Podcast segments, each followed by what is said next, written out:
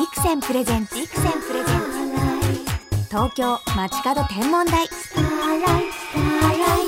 篠原智恵がお送りしています。ビクセンプレゼンツ東京街角天文台。本日も素敵な空ゲストにお越しいただきました。多方面でキラッキラな才能を輝かせるアートな空がある大宮エリーさんです。よろしくお願いします。お願いします。作家、映画監督、CM ディレクターなどなど様々なお顔を持つ大宮さん。実はプラネタリウムの演出や星の物語の創作も行うクリエイティブ系空ガールでいらっしゃるんですね。そうですかね。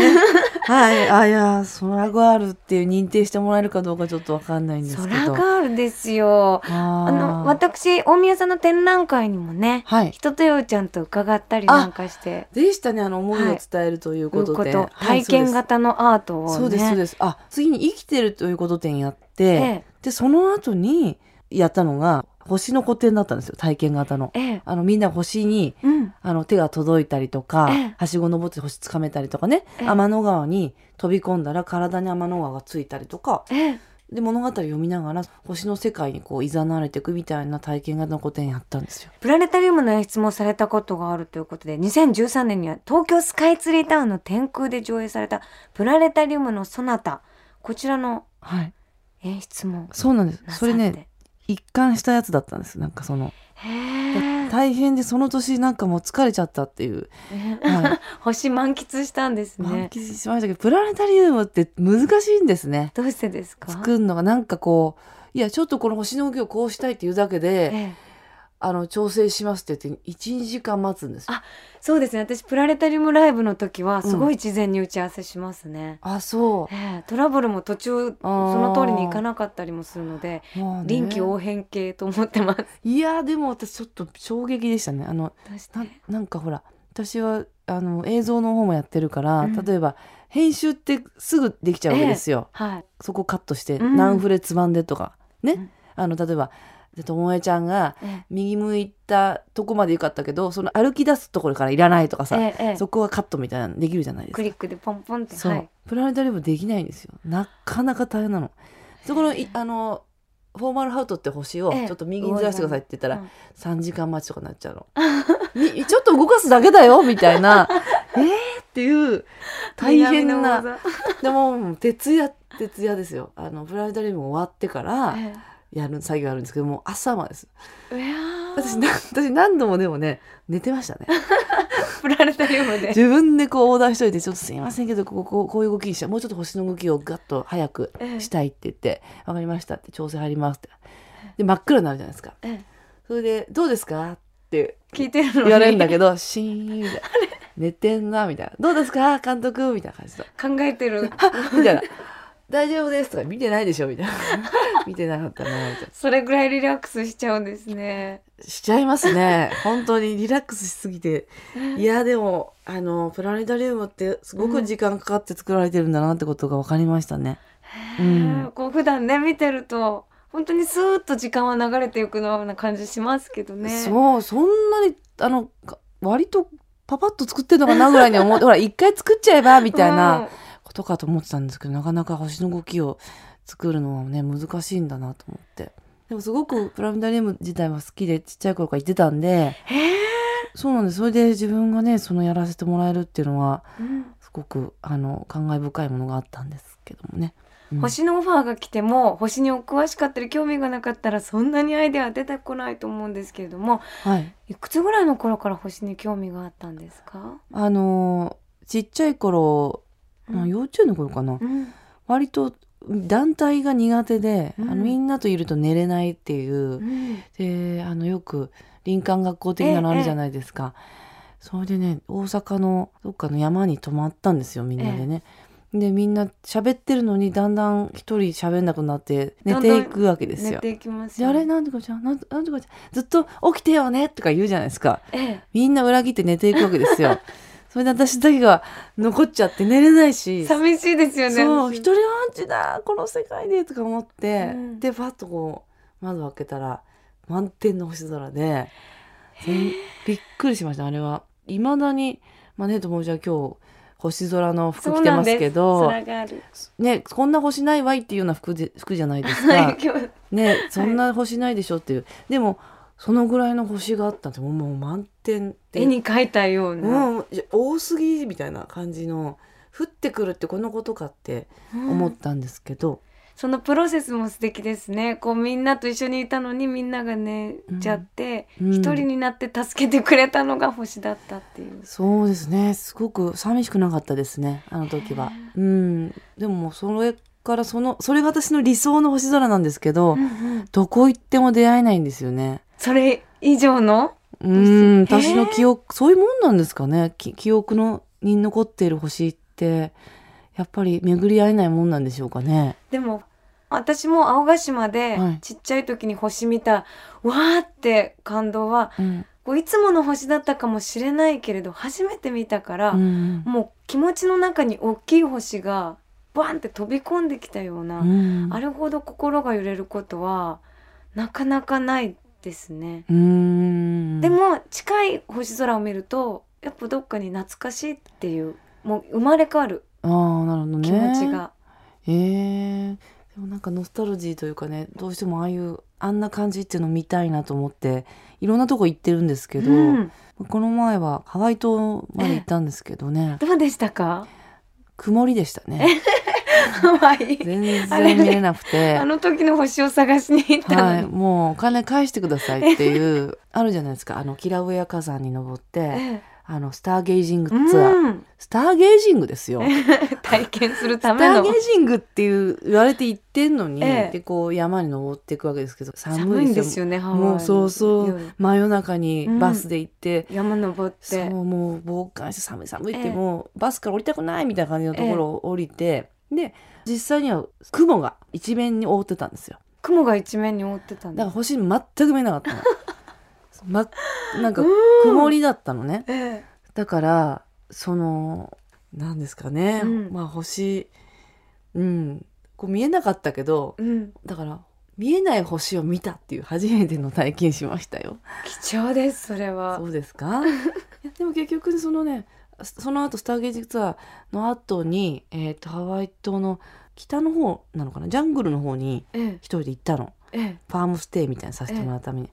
でそこの方が結構見えたね星。へえうん、そういうものらしいです。やっぱ火山だから雲がいっぱい発生しちゃうみたいで、えそっちのジャングル方面の方がいっぱい星が見えるってことだったんですけど、ええ。なんか私がやっぱ日本の山小屋の中で見たやつとちょっと違うんですよね。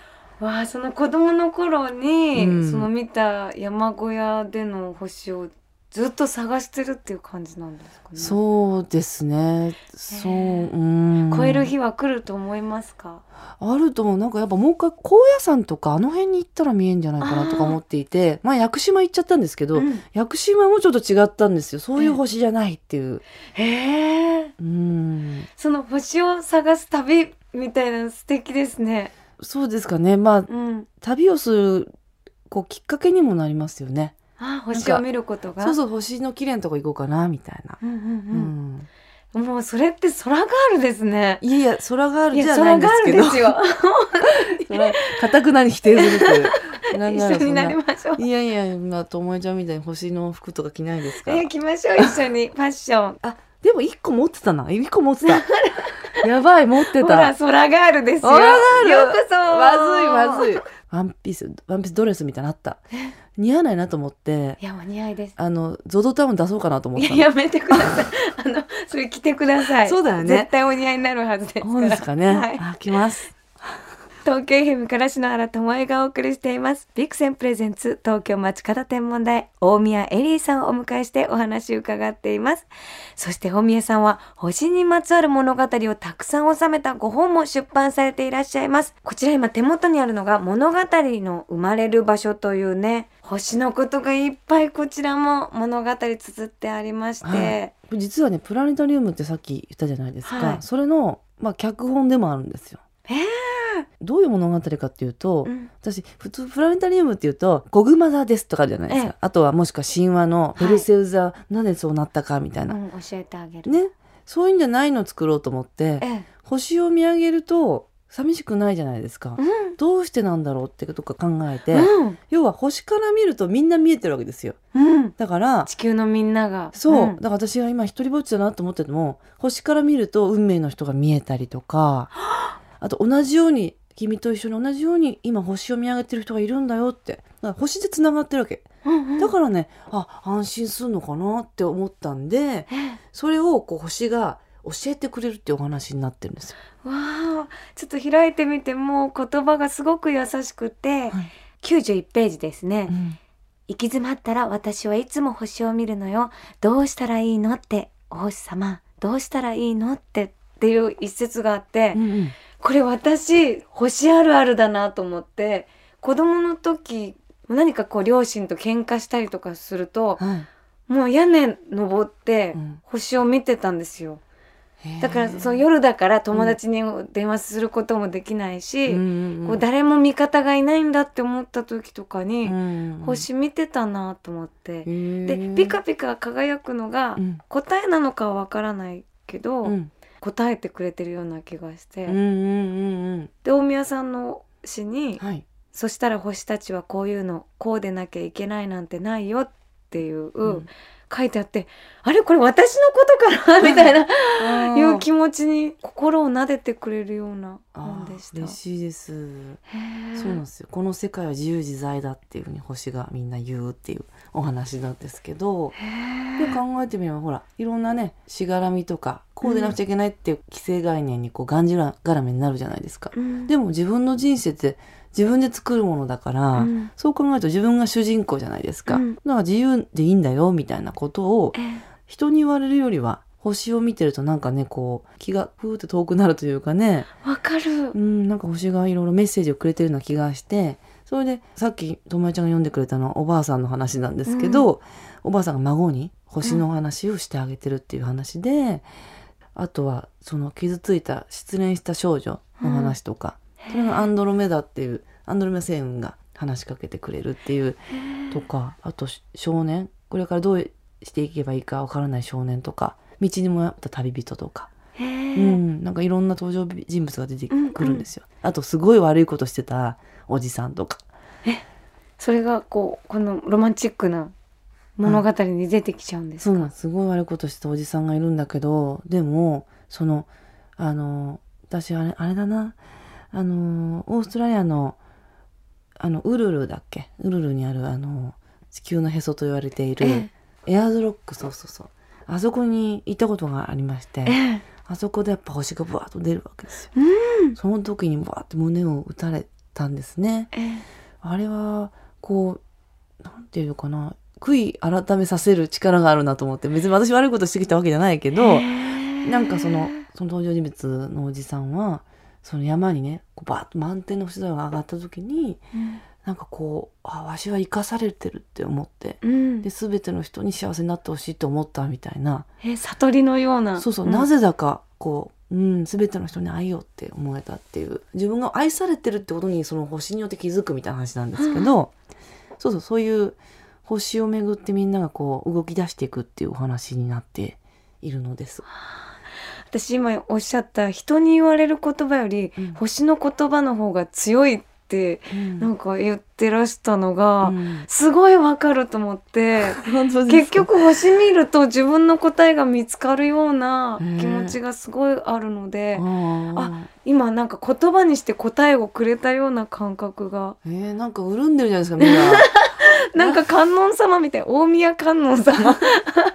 すごい星を通じてなんか言葉いただきました。ああいやいやありがとう。そんなことないんだけど私は。そしてそしてこちらの5本のはい。朗読会も開催されてるんですよね。そうなんです。昨年東京の銀河劇場で700人のお客さんの前で大宮さんの朗読と大畑雄一さんと演奏のセッションイベントを開催。こちらお客さんの反応いかがでしたか？あのなんかこう耳で聞くプラネタリウムっていう形で。えー。みんなねこうこうキーンとこう冷たい空気になったり星空の下にうん。行った感じになって、うん。結構しくしく泣いてる方とか聞こえるんですよ。でも不思議な朗読してると泣いてる理由がなんか分かっちゃってこっちも泣きそうになっちゃうんですわよ。ーなんかこう周波数が合っちゃうっていうか。わあ。ー今みたいにいくつもの話があるんでうん。でそれに音楽をつけてもらってるんですね。あそうそう今流れてきました。こううん。ドラムとか鐘とかでこうほら。わあ。星の瞬きをこう表現してるんですけど、星が見えてきた。うん、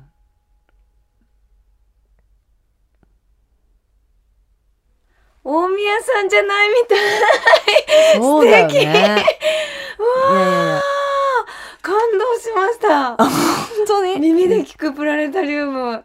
いやあの最初のわーってこうね、うん。大畑さんの音楽も科学みたいに、うんあの風の音とかのもう現代版うん。星の音がちゃんと聞こえた。ああよかった。嬉しい。うんあとこう温度が変わったような、こう星と私たちの距離が近づいてこう景色がふわっと変わったと同時に温度が変わったような感触もあって、絶対この場にいたら気持ちがいいだろうなと思いましあた。ー嬉しいですまたなんかもうねねともえちゃんの目がキラキラしてね星空みたいになってますいね。やだから今もう本当プラネタリウムを体感したような感じになってるんです。す。で大宮さんのこう今日じっくりお話ししたの初めてだったんですけど、こうんううん独特ななんかこうテンポとはまた別のうんうん。ちゃんとお声出してるみたいななんかおそれ声出して。篠原のこうね篠原もこうキャピキャピしちゃうんだけど届けようって思った時にちょっとよそ行きの声って言われてるんですけど、その星をやっぱ伝えたい時には、うん声のトーンがみんなのこう手をね合わせるような感じになる感じがすごい篠原と一緒と思いました。いやいやいやねえ恥ずかしいんですよ私はねともえちゃんみたいに女優さんじゃないんであれなんですけど。でも、うん。やっぱり自分の声で伝えたいっていう風にお思いになったんですか？そうなんです。なんかねうん、あのうまく読むっていうよりも、うん、うまく読まない方が伝わることがあったりするじゃないですか、うんうんうんあと音楽をこう BGM として取られるんではなくて音と音の間にこううん。言葉を投げていくっていう風にしたかったんで、うん。すごいやっぱ自分でやらないと難しいんですよね BGM じゃないか。ら、だからあっちも即興で来るんで、うん。であこうもうちょっとちょ音楽だけにしようかなとかやりながら、もうその場限りのやつをやってるんでなんか、うん、自分でややろうかなって。まあそうそう。きっかけはねあの朗読イベントに出たんだよね。あのうん。幅さんっていうブックうん。アーティストの方のうん。やつに出て朗自分の本を朗読してほしいって言われてえなんて恥ずかしいこと言うんだと思って 嫌だなと思って。えでもまあ出たんですけど、うん。そしたら読む声にさ乗せて届けることによってうん。言葉ってこう、なんか動き出すっていうか、ん。あそういう体験をしたんです。みんながギューって一体になるような、えー体験をしたんですよね。うん。あと谷川俊太郎さんのライブ見た時にええ。谷川さんが自分であの朗読されてるのを見て、あやっぱりなんか書かれた方がねあのお話になるっていいものだなと思ってですね、うん。でやり始めたんですけれどもね。なんかうん。だから声で演出していくってことなんですけどすごい昔にうん。なんか流星群見に行こうって言われて行ってめちゃくちゃ寒かったんですよ。うんだけどこうずっと流れ星流れないかなっつって見上げてた時のことを思ってなんかあの空気感私一晩中星を見てるってそんなに体験してないうん。うんけれどもそのねスター現実ツアーとツアーだったらいいですけど、友達と二人きりで、うん。男友達だったんだけど、うん。なんかほら別に恋人でもなくて、うん。なんかでもこれどういうこと？みたいな、うん。なんで二人になっちゃってんの？みたいな。こう微妙？みたいな。わかんないけどこれこれをロマンチックというのかな？みたいな。そういうのもあって、はい何の話をしてるんですか？なんですね。なんですかね。何ですかね。そまあでもそれをモチーフにしたお話も出てくるんですよすか？実は。そのまあちょっと私の話とは全然違うんだけど、あの好きだって言えない男の子と女の子の話、星を見ながら。うんでも結局その離れ離れになっちゃうんだけど、うんでもずっとコロナ禍でああの相手が幸せだったらいいなって、うん。何百回もこうお互いに乗ってるっていう。うん。で流れ星ってえー？流れ星にそう流れ星が流れるとお願いをするって言うじゃないですか、そうじゃないんですよっていう。え？あのすごい綺麗なお願い事するとそれを叶えるために流れ星がその願いをこう叶えに神様の元に走っていくから流れるんですよっていうお話なんでなんか和歌みたい。わ和歌わかります？なんか歌をしたためた、なんか今、短歌とか、なんか俳句とかの物語ですよね、今のって。うわーなんか今、私に歌ってくれたかのような気持ちになって、とても豊かな喜びに包まれています。あ。本当ですか？素敵その発想が、だからアイデアの源にもなってるんですよねきっと星が大宮さんの。う。んうんううん。ん、そうなのかな、うん、なんかその星の旅をしてるみたい、うん。いつもいつも星の中に喜びを見つけて、いろんな、なところへ呼ばれてるみたいに、うん。大宮さんが星を訪ねているという感じ。そんなそんな結構なものではないですけど。まあでも星を見るとそうですね。物語が浮かんでくる気はしますよね。そのねやっぱり天の川とか見ると。うん。ねやっぱりあそこにたくさんの人の思いえ。願い事が集まって川になってんじゃないかなって思っあてー。願いでできてる。なんです。はい。その発想が素敵そうやって思いを巡らせて、うん。星を見てもいいんだよっていうことをうん。なんか気づかせてくれました。あらありがとうございます。わあその思いがこの5本、はい。物語の生まれる場所に集まってますそうねなんです。なんか寝る前にでも読んでいただければうん。癒されていただけるんじゃないでしょうか。さあそして大宮さんは9月26日にうん。京都嵐山法輪寺で開催されるソラフェスにもご出演が決定しています。はい。この日なんと大宮さんは物語の生まれる場所の朗読を行う予定？はい。なあなんかあの主催者の方に誘っていただいてーええ。ソラフェスなるものがあるのかと。ええ。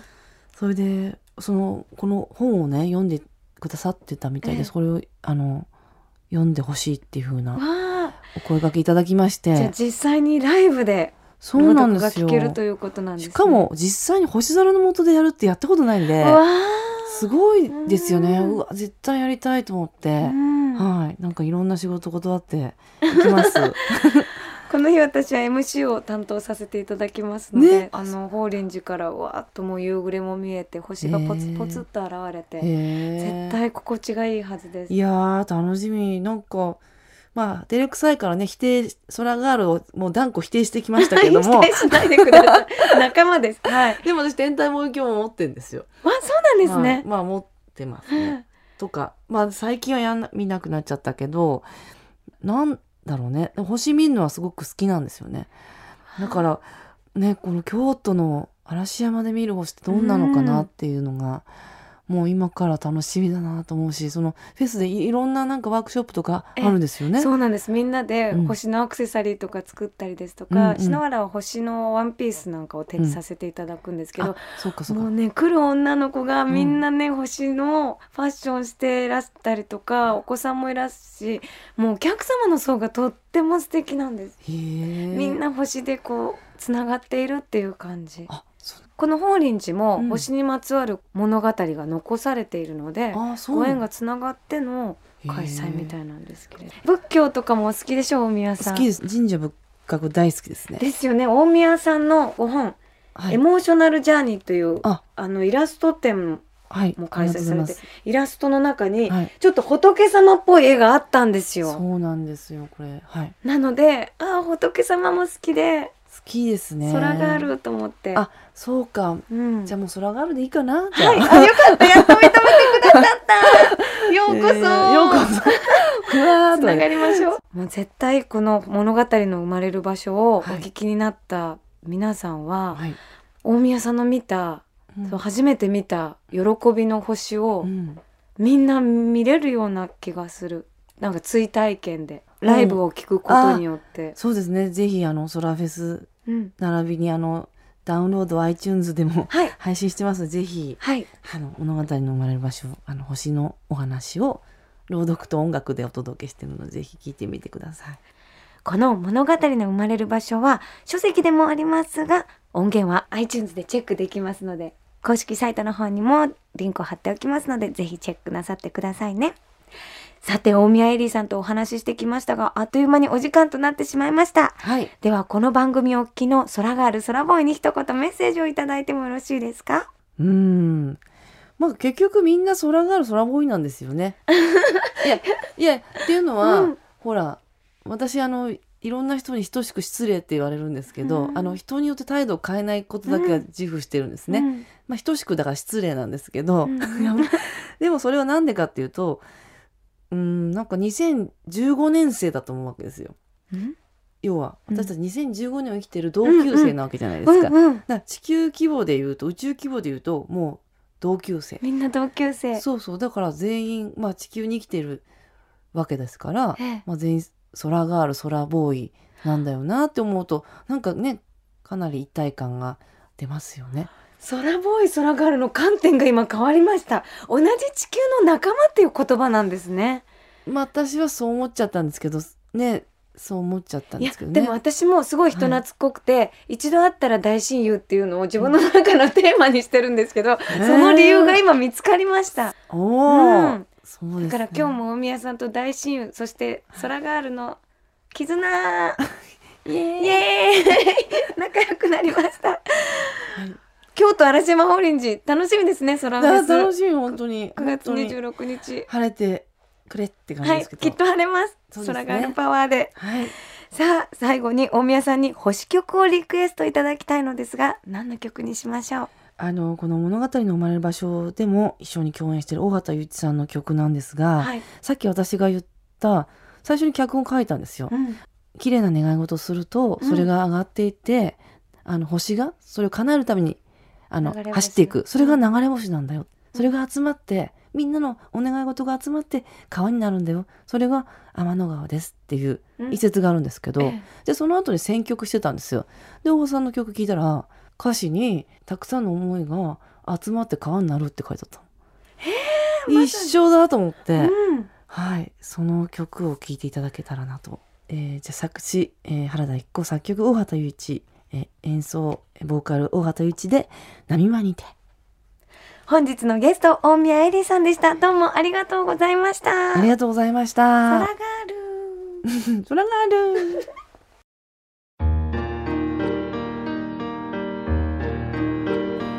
子供の頃キャンプに行くと双眼鏡を持っている男の子がいて焚き火の周りで騒ぐ私たちとは離れて静かに星を見ていた双眼鏡を使うと見えない星が見えるんだ。男の子はそう言って双眼鏡を貸してくれたけどその頃の私は肉眼で見える星と見えない星の区別もつかず双眼鏡のレンズに映る星々の豪華さにただ見とれるだけだった。あの頃と変わらない星空が今私の頭上にある。私はその星の名前を呼ぶことができる。星空を眺めよう。双眼鏡のビクセン。